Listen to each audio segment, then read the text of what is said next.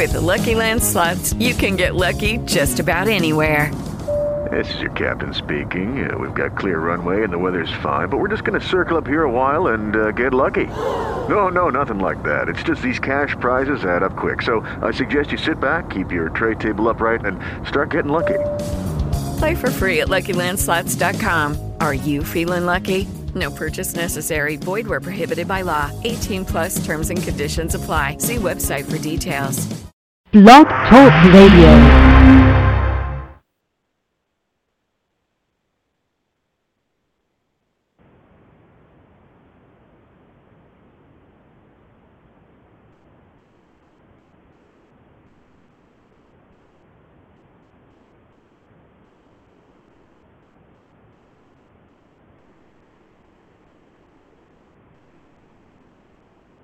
Hello, and welcome to Small Business Digest Radio.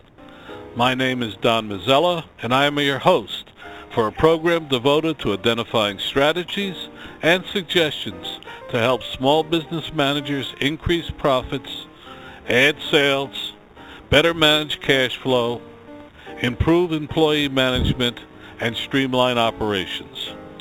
Our guests are other entrepreneurs and experts, offering their solutions to the problems and opportunities facing small business leaders. Our aim in each program is to provide one or two thought-provoking ideas or suggestions. So follow us on Twitter at hashtag two S B Digest or at our website at w w w dot small business digest dot net.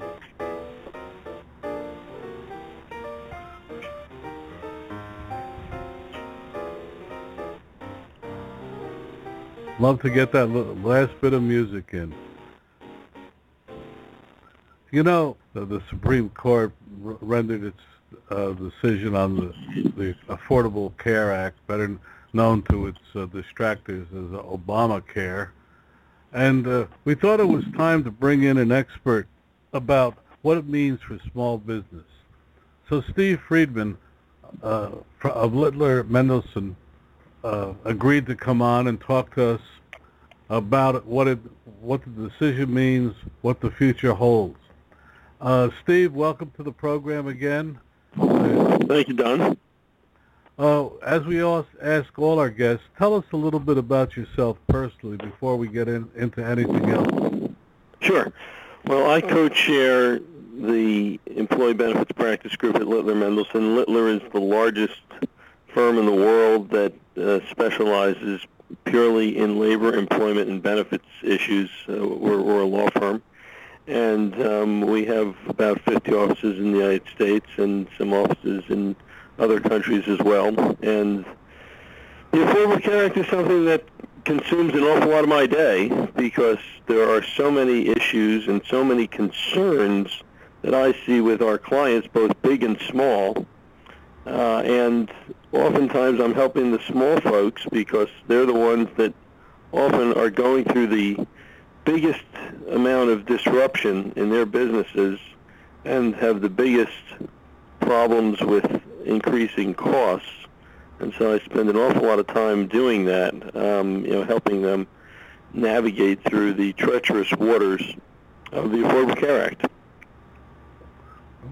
Well, what are some of the major issues your smaller clients are facing that uh, you'd like to talk about? Well, the first thing is is something that came into play in two thousand, beginning of two thousand fifteen, that is the employer mandate. The employer mandate states that employers will be penalized unless they cover a sufficient number of what the Affordable Care Act terms as full-time employees. And that Uh, characterization of who's a full-time employee is a brand new definition under the Affordable Care Act, and frankly, it's a definition that most businesses hadn't been using before, and that is essentially anyone who's working thirty or more hours per week. So uh, an employer that was covering full-time employees before the Affordable Care Act may have set the bar a lot higher because, frankly, that's where American business has generally set the bar much higher than thirty hours a week. and um, it might have been thirty-five hours a week or thirty-two hours a week or, or even thirty-seven and a half or forty hours a week. And along comes the Affordable Care Act, where part-timers still don't need to be covered, but that part-time definition creates a need for employers to set the bar at twenty-nine hours a week, and that's just something that American business hadn't been doing. And so that's resulting in enormous costs for a lot of employers. And as we know, healthcare costs have been constantly increasing. The Affordable Care Act, um, notwithstanding the name Affordable Care Act, hasn't done much to alleviate those very, very high, that very, very high um, cost for businesses with respect to the coverage of their their employee base. So what we do at Littler is we try to figure out ways in which employers can best confront this this big, big cost. And um, if employers don't want to pay the cost, they don't have to pay the cost of, of, of coverage. They they can instead pay a penalty tax. Um, but, uh, but but that dredges up a whole set of other issues. So um, you know, employers can sometimes be stuck between a rock and a hard place when it comes to healthcare right now. Well, I'm curious. Uh, if you don't pay it, you pay a penalty of some dollars per per employee. Right. But, but then you're essentially free, or aren't you? Well, yeah, you're essentially free, but, you know, a lot of employers, before the advent of the Affordable Care Act, were covering the people who they wanted to cover. And oftentimes, you know, just as a strict business need, you must cover your executives, and you've got to cover your, you know, the the people who are expecting health care as a matter of their employment uh, structure, and, and and and what they consider to be a reasonable I- employment um, apparatus. And so you've got to cover certain people, and then there were always part-timers and other types of folks who you didn't have to cover, and and so you could choose to cover the, the people you wanted to cover, not cover the other folks, and that would be okay. Now with the Affordable Care Act, suppose you're covering the same group of people. Next year, in two thousand sixteen, if you're not covering ninety-five percent of your full-time employees, and, and that full-time bar, as I had mentioned, is, has dropped all the way down to thirty hours per week, then then you get taxed two thousand dollars a head multiplied by every full-time employee you have, irrespective of whether you're covering them. So, so you could be covering the same people you're covering traditionally and still get hit with this huge tax if you're not covering ninety-five percent of your full-timers. That would just be an extra cost of two thousand dollars a head, um, and um, that that could really hurt. On the other hand, if you didn't want to cover anybody anymore, you could just say, okay, we're, we're done covering you, and, and we'll pay that two thousand dollars per head tax for each full-time employee, and, and you can exempt out, on, by the way, on that tax the first thirty employees. So if you have one hundred employees, you could pay tax just on and seventy of them, so that would be a tax of one hundred forty thousand dollars.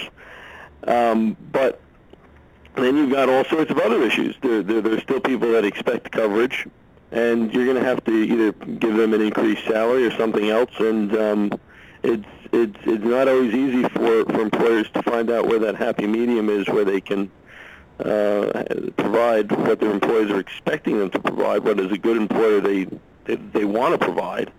And and yet, um, you know, having the the cost structure in place that's not going to make their business a lot more difficult well, to, to, to uh, run. Let me ask you: uh, some uh, some employers are saying, uh, uh, "Look, uh, for our lower level employees, yes. if they go on the exchanges, which was all that Brahoo was about, they could actually uh, get insurance cheaper." Uh, so we're going to give you a two thousand dollars. Mm-hmm. But employers have to be careful. And, and you know, we're not advertising here, but, but we're telling employers to make sure that they have competent legal counsel before they engage in any type of um, move that is outside the ordinary here. The, the I R S came out with guidance this year, which basically said that if you reimburse people for coverage, even if it's partial reimbursement, um, you're you're running a health plan, and the health plan most likely won't work under the A C A, and, and, and you're doing something illegal. You know, that's the long and the short of it. So so you really can't provide a system in which you say, okay, go out and get coverage and we'll reimburse you to a certain extent. What you can do is, and, and this is a very slippery slope, but, but but but you're allowed to provide stipends to everybody, irrespective of whether they have health coverage, irrespective of what they do with the money. You know, so so sort of no strings attached. You can give people money so that they can buy health coverage or do whatever else they want with it. And then you, but then on top of that, if you're not providing coverage, you're going to have be, be hit with a two thousand dollars tax. Um, and, and because of the tax, by the way, Don, um, it's not uh, deductible. So it's it, it's a cost that's actually higher than two thousand dollars vis-a-vis what you'd be spending your money as a business on for any other purpose, where, where you could take a deduction for, for those costs. But but there are there are employers who are figuring out a way. We're helping employers um, work out a way in which they can minimize these costs through stipends and other types of vehicles, so that um, they they get to a reasonable place. But you do have to be careful that uh, you, you're not doing something that the government would consider to be an illegal reimbursement. Mm-hmm. Well, you know, see, I uh, I I forget the exact figure, but I'm told for a family of four, uh, the cost to employers on average is about thirteen thousand dollars. Uh, and uh, being hit. Uh, Steve, you're breathing into the phone, and uh, it's coming across. Oh, I'm sorry, Don. No, I just want. Uh, you have so much to say. I want to make sure our listeners hear it. If they don't hear me, that's okay. They want. I, I want to make sure they hear you. Um, uh, if, if the average cost is thirteen thousand dollars or thereabouts, and uh, Uh, it's expected that uh, employers are going to be, particularly smaller employers, going to be hit with anywhere from ten to thirty percent increases. Um, it, it seems to me that this is kind of like a runaway train, that uh, uh, the small business owner is really uh, caught in the middle with very little uh, alternatives. That's right. It's the small business owner that has clearly been hit the most. The big guys had always been providing health care. They're still providing health care. And it may be that they need to provide health care to more people, but their businesses aren't being radically affected by the by the Affordable Care Act. We've done polling, and we know that it's the small business owners that have the greatest amount of apprehension, and rightfully so, about these costs. So what can you do as a small business, I think, is where we're all getting to. And there are a number of strategies. Uh, you know, what we're seeing some small businesses doing is they're trying to figure out, okay, can we uh, operate if we put more people on what the A C A considers to be a part-time schedule? Can we operate with a lot of twenty-nine, twenty-eight, twenty-five hour a week people as opposed to full-timers so that we don't have to cover them? Uh, you have to be careful there as well, you know, when we talk about legal risks and issues. Um, it's not easy to take full-timers, take them out of their full-time positions, take them out of their benefit-eligible positions, and make them part-timers. Sometimes that gives rise to a grounds for a lawsuit uh, because you really can't change someone's business position or or um, what they're doing uh, on their day-to-day job just for the sake of saving money on benefits. So you have to be careful there. But you certainly can hire part-timers. You can hire people or have people who are working for you who are not your employees, independent contractors, people from staffing agencies, things of you know th- th- things like that are strategies that employers are also employing, and um, sometimes those strategies will work nicely, but you know at other times the there are increased costs to say having people from a staffing agency, and and and, and frankly you probably want those people covered by the staffing agency with insurance. And, and and that can be an increased cost as well. So um, there's not a lot of silver bullets here, but uh, for every business, the situation is slightly different, the landscape is slightly different, and um, and, and it's possible to sometimes figure out a way to get to a place where the Affordable Care Act has the, the least negative impact. Mm. Well, uh, w- w- what do you think is going to happen with the, this uh, attempt by the Labor Department to say that if you're a franchisee, you're part of a big, uh, uh, uh, a bigger group, and you're no longer an individual small business? How do you think that's going to play out? it's it's going to make uh, everything we we get at franchises a little more expensive, probably, Don, and, and it's unfortunate. Um, franchisees generally are not part of, uh, you know, oftentimes franchisees are small businesses, and they they never consider themselves in any sense of the word uh, part of the operation that that is necessarily on on their door. But um, the uh, under the Affordable Care Act, uh, there there could be all sorts of, you know, the the government thinks that everybody's looking to get away with something, and is creating sort of the the rules of the game as they go along, and that could be very, very harmful to businesses that uh, are, are legitimately small businesses. And, and, and, and the reason this is important, and, and we haven't touched on this, is if you're a business of under fifty employees, fifty full-time employees, uh, really, you don't have to comply with the employer mandate. So that's what this is all about. This year you can be under one hundred. Next year it's under fifty. But essentially, if you're under those thresholds, you don't have to cover people. So what the government is saying is, well, you know, we're, we're going to figure out ways in which to aggregate groups together so that they can't get out from under the employer mandate, even if they legitimately should be out from the employer mandate. Hmm. I, well, you know, the government wa- wants what you have, uh, and uh, to, uh, to wrap up, what are two or three things, uh, and also I want the, uh, the audience to know how they can reach you, what are the two or three things that uh, a small business should make sure that they are doing in, in this uh, uh, era of the A C A? Great question, Don. There, there are ways to count hours for certain types of employees that every small business should be aware of. There's something called a measurement period and a stability period. So part-timers, people who might be variable hour employees where they're not working um, a, a steady thirty-hour week, you might not have to include those folks in your health care calculation. You might not have to provide them with health care. But, but you probably have to count their hours. So if you've got folks working for you seasonally, or if, if they're working a, you know, a, a, not a fixed schedule of thirty hours a week, but their hours fluctuate, or if they're um, you know other otherwise part-timers, and even some temporary positions, depending on how long that position is uh, is, is going to last for you.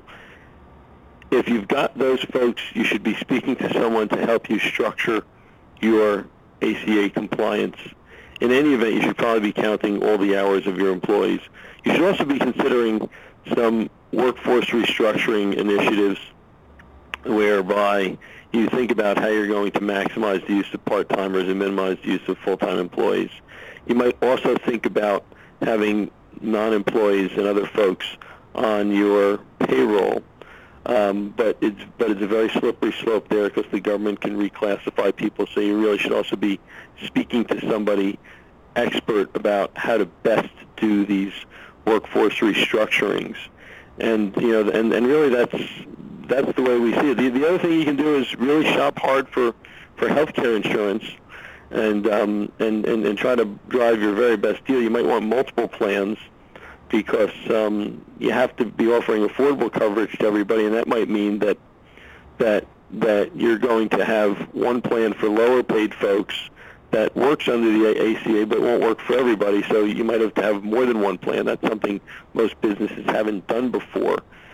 And it's those types of initiatives that I think will you know, um, make unfortunately make business a lot more complicated, make hiring employees a lot more complicated, but, but may allow folks to, you know, um, navigate around the A C A. And, and the last thing is, as you had mentioned, you might consider just paying the penalty and sending people to the exchanges and um, and, and, and let them get tax subsidies. If their incomes are, are, are low enough to get tax subsidies, it could be a win-win for everybody if you're paying two thousand dollars and, and, and letting them go and get any coverage from the exchange.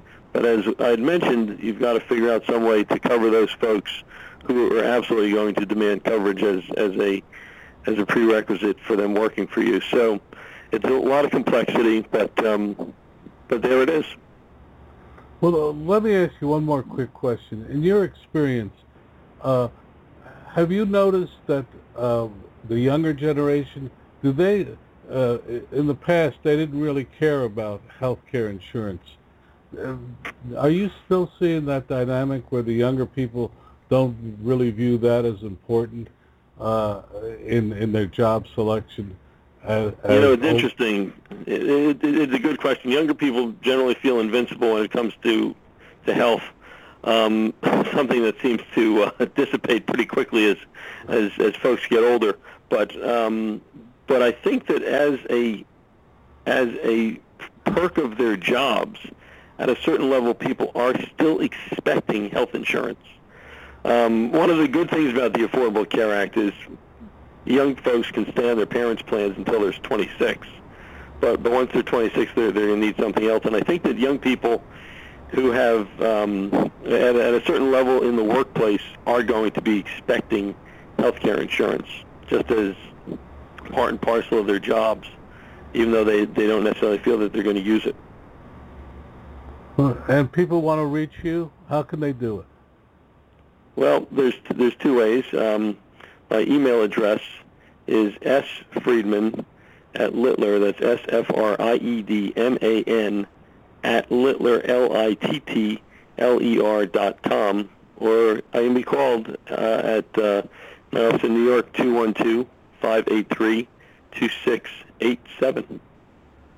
Uh, Steve, always a pleasure having you. You have to come back again later on in the year to talk about more about this. Happy to do it, Don. Thank you very much. Uh, have a good day and a, a, a great uh, summer. Thanks, you too. I, I went to the Fancy Food Show uh, recently and ran into an extraordinary woman, Janet Sawyer, Who, who joins us. She brings an international flavor to this. Janet, w- welcome to the program. Hi, good morning, Don. Good morning to you. Uh, Janet, we always ask our guests first to say a little bit about their personal background before we do anything else. So tell us a little bit about yourself. Oh, well, thank you for giving me the opportunity to say something about myself. Um, I'm here in New York uh, from uh, Devon in England, where I, um, I'm the director of my own company called LittlePod. And LittlePod is a small Janet, company... Janet, speak closer to the to your phone. Can you hear me now, Don? Oh, speak a little bit closer because you're a little faint. Okay, can you hear me now? Uh, uh, better, yes. Yes, go ahead. Can you hear me now? Yes? Yes. Yes. Excellent. Um, good morning, Don. I'm Janet Sawyer. I'm the managing director of a company called LittlePod, uh, which is based in East Devon in England, uh, down in the West Country. Uh, I have two hats on. I am the director of LittlePod, which I started five years ago with um, ten young graduate interns, and it's been very successful. Um, I'm also the director of uh, the Farringdon Society of Arts, which is a not-for-profit community arts group that I started ten years ago in our little village of three hundred people. Um, I'm here in, in New York because I was invited to come along um, by, by David Porritt of Chelsea Market, Gar- Chelsea Market Basket, who had taken my product and my book. The book was launched in October last year, Um, and Ryland Peters Small, my publishers, have an office here in New York, so I came to meet up with them. I did a, I had a lovely day last Sunday doing a book signing at Chelsea Market Basket.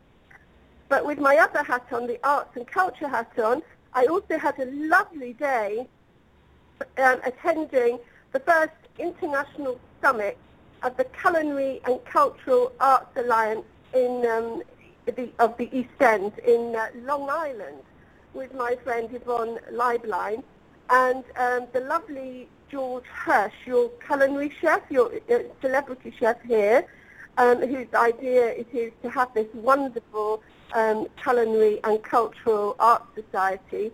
Um, and I was um, attending to give my experience and to be part of that joyful beginning.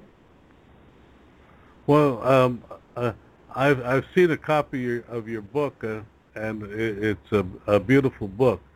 But uh, but this is a program about small business. And from your um, perspective, what are the differences between uh, having a relatively small business in England and what you've seen here in the United States? Well, I was quite interested in listening to your previous speaker about the idea of franchises becoming not being thought of as small businesses. Um, because in in a way they are small businesses, but I understand through taxes and all sorts of things that they have to be um, thought of as a larger uh, conglomeration. But a small business in England, um, I, I'm not sure what kind of support you get here in the United States, but I'm over here on this, um, there is a trade mission from U K T I, the United Kingdom Trade and Industry Association, which I could have joined. However, I did get support from U K T I on what's called an E M R S scheme, which is a research a research uh, scheme. Um, and I met up with um, our U K T I officer over here, um, and Neil Gordon. And they give quite a lot of support to coming over and, and being part of um, an international scheme.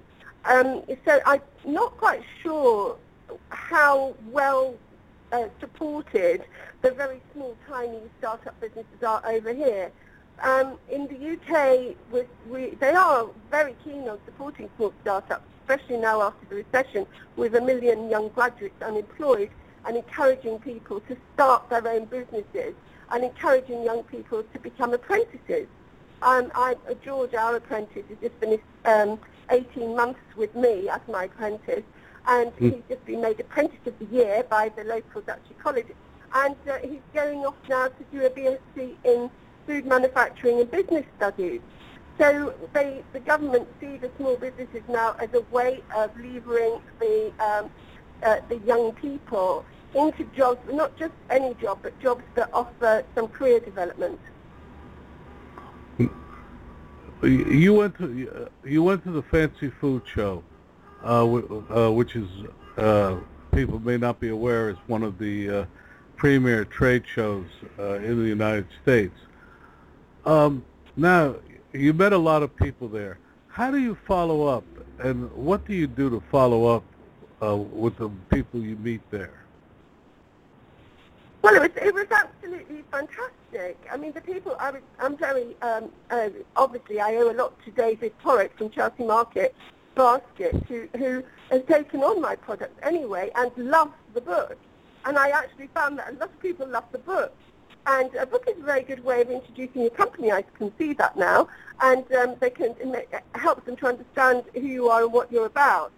Um, and all the people who came, um, I've had people from stores around uh, uh, around um, New York, and they wanted to know about the product. And they will follow up via David.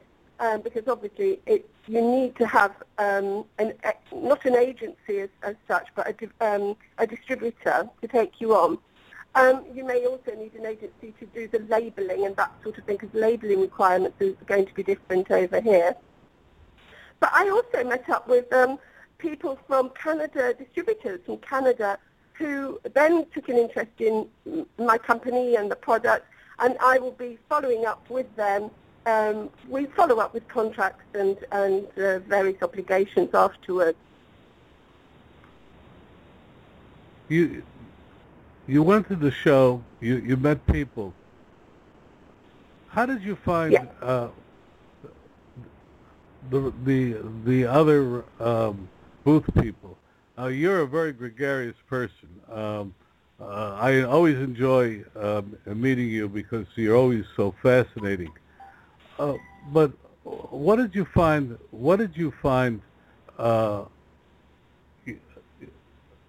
uh, interesting about your the people around you uh, at the show, and the, and the people at the show, from uh, from you being from another country, and and coming here? What did you find interesting about the, the show and the people? Well, that's very interesting you should say that, because thank, because um, yes, I, I am a gregarious person, and I am quite direct, which in England is quite unusual. I mean, people um, very often want to go through a process first before they get to actually talking about the um, the, the reason you're there. Uh, whereas here in New York, I find myself a little bit more at home, because I, I notice that the people are very direct and they want to get to the nub of the, of the conversation very quickly.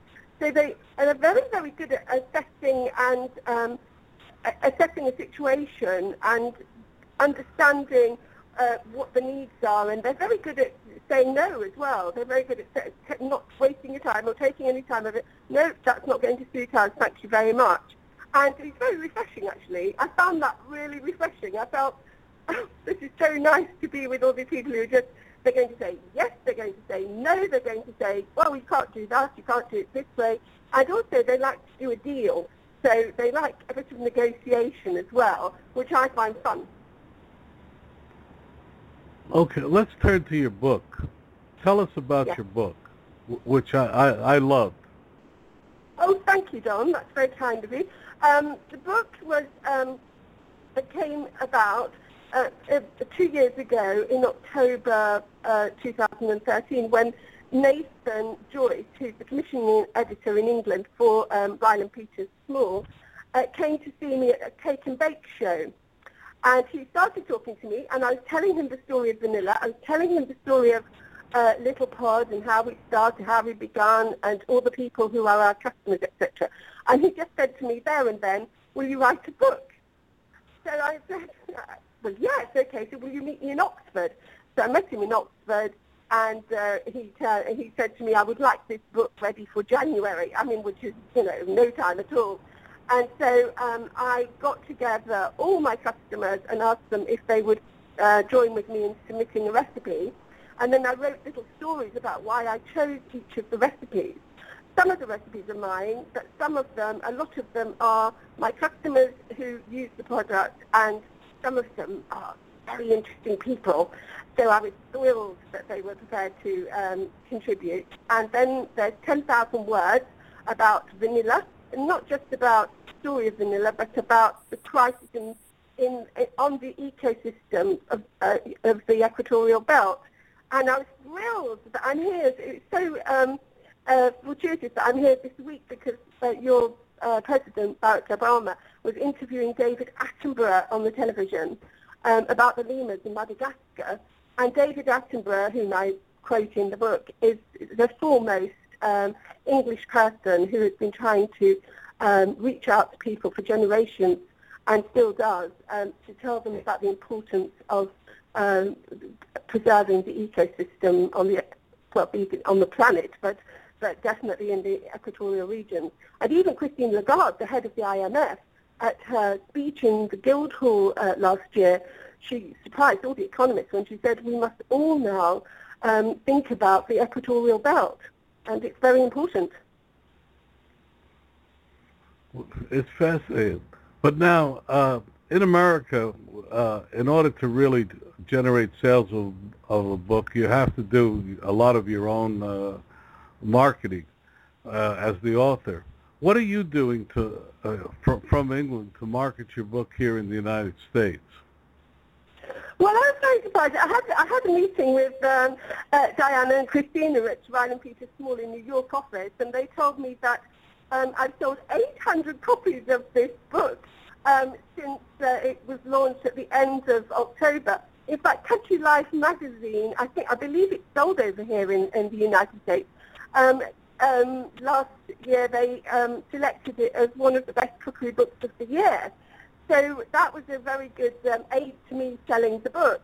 But they were, you know, it was really surprising because they said that's about one hundred books a month, which for um, a starter, you know, somebody like me, a complete unknown with her first book, they said was an amazing achievement. And I, uh, when I was um, at this international summit, the first international summit of the Culinary and Cultural Arts Society in, in uh, there in North Fork, um, George Hirsch said that, that he's written many books, of course, and he said that is a great achievement for a first book. So I'm now here, and now that I'm here, and I did the book signing at Chelsea Market Basket, um, lots of people, and I was interested because there's a lot of international people there, and every single one of them was interested and, and um, in the in the story in the book. So I began to feel heartened that I got hearer, hearers and hearteners of um, of the vanilla story and the LittlePod story already out here. In fact, on the plane coming over, I met a chap called Don, would you believe? I met a chap called Don, and he, we shared an armrest together on the plane, and I was telling him about LittlePod and the book, and he ordered a book from Chelsea Market, and he said, I'm going to tell people of Atlanta about you. So I think it's word of mouth, really. Uh, yes? Well, no, no. Uh, I'm always fascinated. Uh, If you, from from your perspective as uh, um, uh, from England, what are the three things you would tell a small business owner, whether in England or here, they should do uh, to uh, uh, increase the sales of their product or service? What they should do? Well, I think um, in Eng- in England, um, I think. Well, marketing is so important, but I think the first thing you should do, I think what LittlePod has done successfully is when I started the business, there were two things I did. The first one was to invest in branding and design, because the importance, I know it's expensive to start, for a startup to get doing, um, but um, if you invest in branding and design, you know who you are and you know what your story is and you know what you're about. And you, from then on, you never lost, uh, lose touch with the um, genesis of why you're there, and, and I think that's the first important thing to do. Even if you're, even if it's on a shoestring, you should still somehow or another get together and go through that process. It's a very creative and, and dynamic process to go through, but it is definitely worthwhile. That's the first thing, um, and then the second thing I think that's really, really important is to put in systems and processes in your company from the beginning. Um, if you make, if you start everything off, so I don't know if you're manufacturing or producing something, then you need to have accreditation. Uh, in for small business in England, we have something called SASA, Small and Local Suppliers Approval, and I wanted SASA from the very beginning. So from the very beginning, I wanted to put systems and processes in place so that we had all the checks and balances, balances so that we could get SELTA as quickly as possible. And we've had SELTA now for two years, which is a big achievement. And we have a five-hour audit every year of the whole company.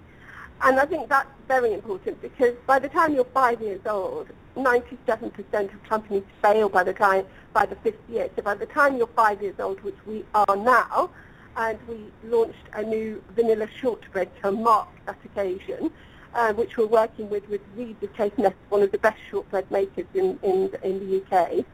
Um, and we, so to keep launching another, you know, another item is a good thing, um, to refresh your brand.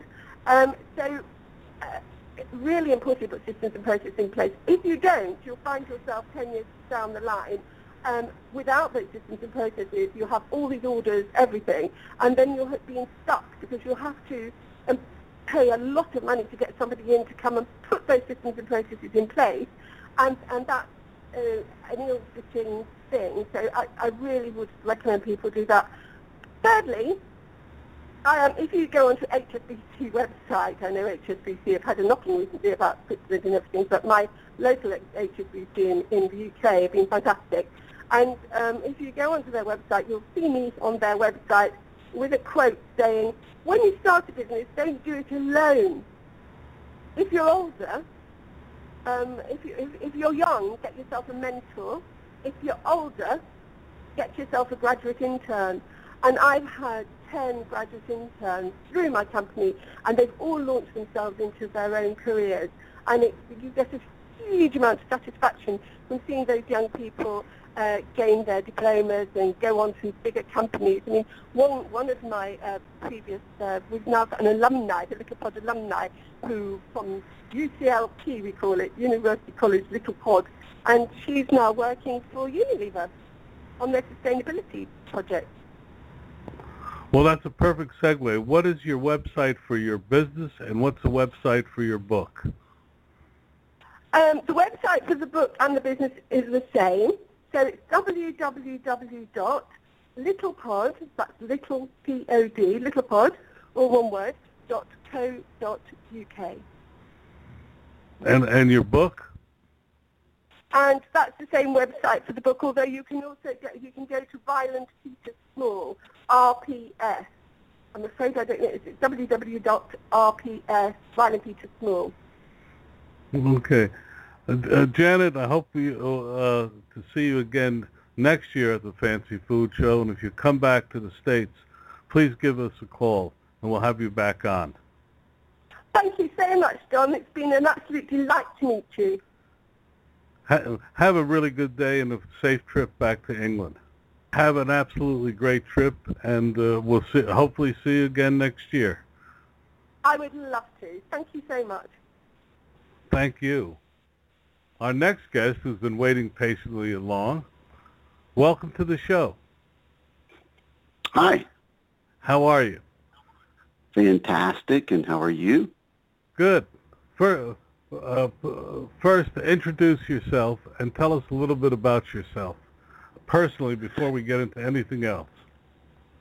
Uh, Terry Barber, and I am America's Chief Inspiration and Engagement Officer. So I've got a great job and a full-time uh, staff that does nothing to make sure that American business stays on top of all things that are inspiring in their culture. I, I love the title, but you're also C E O of the company, but it's interesting that you uh, introduce yourself that way. Uh, the company is performance uh, inspi- inspired, but uh, Terry, tell us what you what your company does, and then we'll go on from there. Primarily, we are all about helping companies raise what we would refer to as that inspiration level from within. We have great metrics, a real science around that, and what we know is that the higher the level of inspiration is within an organization's culture, the more profitable, the more engaged, and absolutely uh, the more predictable their sales become. So we are all about helping organizations both assess, and then we drive training and learning processes and content into the organization to help them move the needle to that end.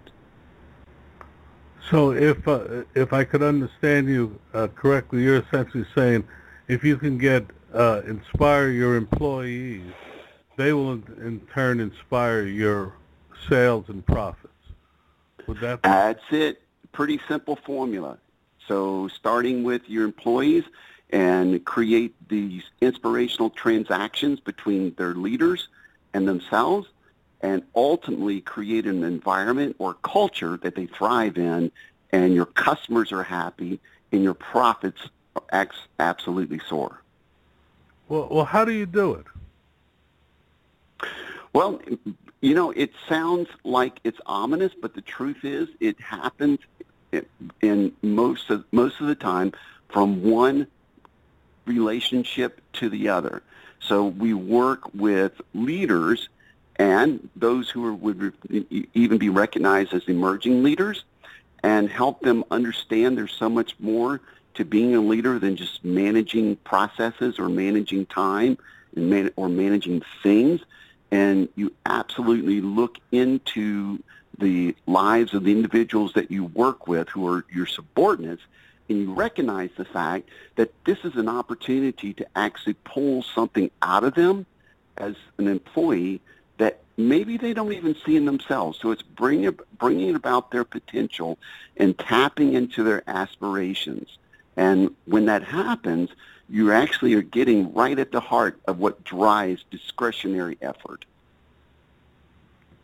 So you're trying to, to, to get people to do more than just a job, be more than just uh, uh, a drone, but rather uh, an innovative uh, individual within the organization. Yeah, absolutely. Enough of the drone stuff, enough of the dull, dudrum kind of lackadaisical, non-productive uh, kind of thing that goes on. We, we should be alive with purpose and meaning, and if we can't find that in the in the life and the work that we presently have, we need to make a change either for ourselves or to ourselves or to the environment that we work in. Well, there's some, uh, uh, in my work experience, there's some people that no matter what you do will always be a negative force. How do you deal with someone like that? Yeah, well, it, it, I mean, let's be really clear, because the fact is we all have people within our organization and, and it get even more personal, maybe even within our families, who have a propensity to see the hole in the donut versus the donut. They really don't like to see the opportunity. Everything is naysaying to them. But, you know, you can tolerate that, Um, providing that there is some check and balances. That is, we're, we don't mind that you're being critical as long as you're being critical with an intent to teach and a purpose uh, to, to drive excellence.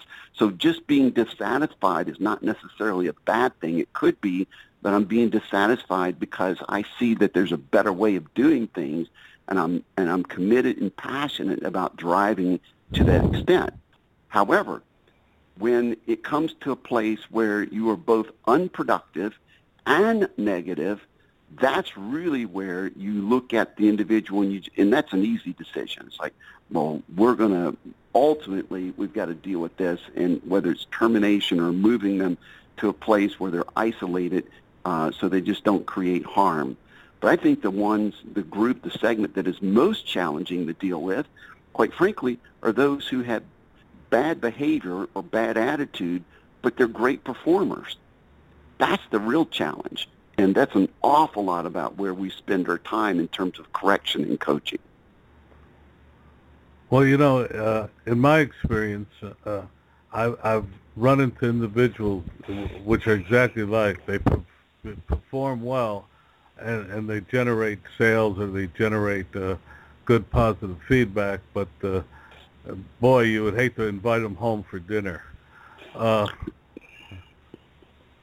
I'm I'm just, want, uh, just just wondering, but let me go on to a, a, a different question. You you in in this world today, we seem to be dealing with uh, a lot of negative negativism. People, whenever I someone does something good for me, I say thank you, or I compliment them, and it's almost as if they're uh, shocked to hear that. Uh, do you see that, and how could you turn that into a positive? Well, I think you're absolutely right that people are overwhelmed when they begin to see somebody who's actually taking time enough to be kind and considerate. It's very counterintuitive in the culture that we live in. However, I do believe that there is an emerging group of people to our country in particular who have decided they're going to start paying it forward. I'm a part of a, an organization here based in Atlanta called C E O Net Weavers, and it's all these C E Os who are high power, very influential in their field, but who have committed their life to paying it forward, so they are constantly involved in being able to mentor and to try to do anything in the in the behalf of somebody else without necessarily having anything in mind for something that is owed back to them. So I see that happening, and, and the more that we can shine a light on those kind of stories and really show that there are champions who are doing that, and they are people who are not necessarily just nice people, but these are highly productive, very successful executive types who can live that kind of life with that attitude. And the more that we can show those kind of stories and demonstrate that the nice guy is not the one necessarily just coming in last, then we have a better chance of being able to rally the rest of the troops around the fact maybe there's something to this thing about being positive and being a servant leader and kind and gracious. Well, you know, uh, President Obama was elected on the basis of bringing us together and uh, uh, offering a vision, a greater vision. How how can we business people uh, emulate that uh, uh, in our everyday lives? Well, it, part of it really is about being purpose-driven, don't you think? When we as an individual can start the day with a sense of understanding that it's not about just making money. Do I want to make money? Yeah. Is it important to be profitable? Yes, absolutely. But ultimately, it's really about something that's bigger. Maybe it's a service that you're trying to provide that you know is true enhancement for somebody else's life. It's not just a widget. And so if we can become more purpose-driven, and when we meet people, I mean, think about this. We typically introduce ourselves and have an identity that's really wrapped up in our role or who, what we do at work. But what if our identity really started being around a deeper purpose, the true why of what we do and why we live our lives? And I think that becomes in itself a beacon and, and, and a way of being able to be an extremely loud voice, turn the volume up, if you will, on that which is hopeful and positive and visionary. Uh, I I totally agree with you. I I just uh, feel uh, the internet in a way has kind of uh, driven us away from the personal interaction. We do a majority of our interactions today on the internet. Uh, getting someone on the phone today is almost impossible. How Do you have any ideas on that and how we can kind of break through the? Uh, people think of the internet as as a, a, a, an avenue for communication, but I sometimes think it's an avenue. Uh, it blocks us from really having interactions together. Well, I think this is especially true in organizational health. I mean, it's one thing to um, be able to scale communication with customers at at mass levels. Uh, Amazon is a great example. Even though you never talk to a human being there, there is some sense of authentic transaction that takes place. There's quickness in response, but you you know you kind of you don't expect a, a human relationship there. So it's a brand connection. But within an organization, I guarantee you that the you know, the, the, the twenty thousand plus employees within Amazon, if they are not connected to one another somehow or another, you would not see that kind of delivery take place. And when we are totally dependent upon using email as a, our sole source of communication with one another, we will compromise our relationship with one another. I've seen this happen when even in the in classic example, there's an individual sitting in a spot right across the aisle from you, and rather than that individual speaking to you, they'll send you an email, and if they're chapped about something, it's going to be big, bold, with lots of exclamation points, and this is how we've become conduits of our emotions now, rather than being smart, articulate, and uh, individuals who have the capacity to talk about things face-to-face. I couldn't agree with you more. I was shocked the other day when I saw three young people sitting next to each other, texting each other. I was I was absolutely shocked, uh, and I just uh, they, they were they were literally three people sitting together texting to each other, and I, I found that just mon- mind-boggling. But but this is your your time. Uh, I want to just throw it open and say. Uh, tell us what you'd like to, our, our audience to hear on this subject. Well, I, I mean, I think what I'd love to be able to pass on to anyone who has an open ear and who has a desire to see their influence expand it from where it sits right now, be it their personal influence or their brand influence, is begin with a sense of understanding that it starts with relationships. So identifying those key relationships in your life, that whether it's, whether it's family and or business, that you're going to absolutely pour yourself into to make sure that their lives are better because of you having been a part of their life. And in so doing, you're looking to make their dreams come true. And I, I, I'll, I will always remember uh, my friend Zig Ziglar years ago who, who said, help enough people get what they want, and you will ultimately get what you want. And I would love to see that be a triumphant and championship kind of message that leaders would walk around with today. From your lips to God's ears. What a wonderful statement. Please continue. You, uh, you're inspiring me. That's great. Well, you know, the other thing that that we teach within our workshops, um, we've got a, an entire training session that we call Lead to Inspire, and we find that one of the key elements that drives and changes behavior is our ability as leaders to be able to look at times in our life when we have not always made the right decision. We don't hide from it. We don't shame ourselves because of it, but we learn from it and we teach from it, and we're different because of it. In other words, those very things that others may perceive as shortcomings and failures, we look as a way of falling forward, as a chance to teach others out of our own mistakes, and in so doing, people are inspired by that. So when we hear an individual, um, you, you, Howard Schultz is a great example. You're, you know, in, in two thousand eight in, in New Orleans, in, in the Superdome, he's got ten thousand of his employees that he's flown in from all over the country there for a big event as a time to reimagine where Starbucks could go, because it hit a really low place in performance. And his opening statement was, I need to ask you to forgive me because I let go of the hem of that vision. I was responsible for where we are. But things are different now. And you would think, okay, intuitively you say, well, why wouldn't they all just get up and walk out? The man just totally admitted that he blew it.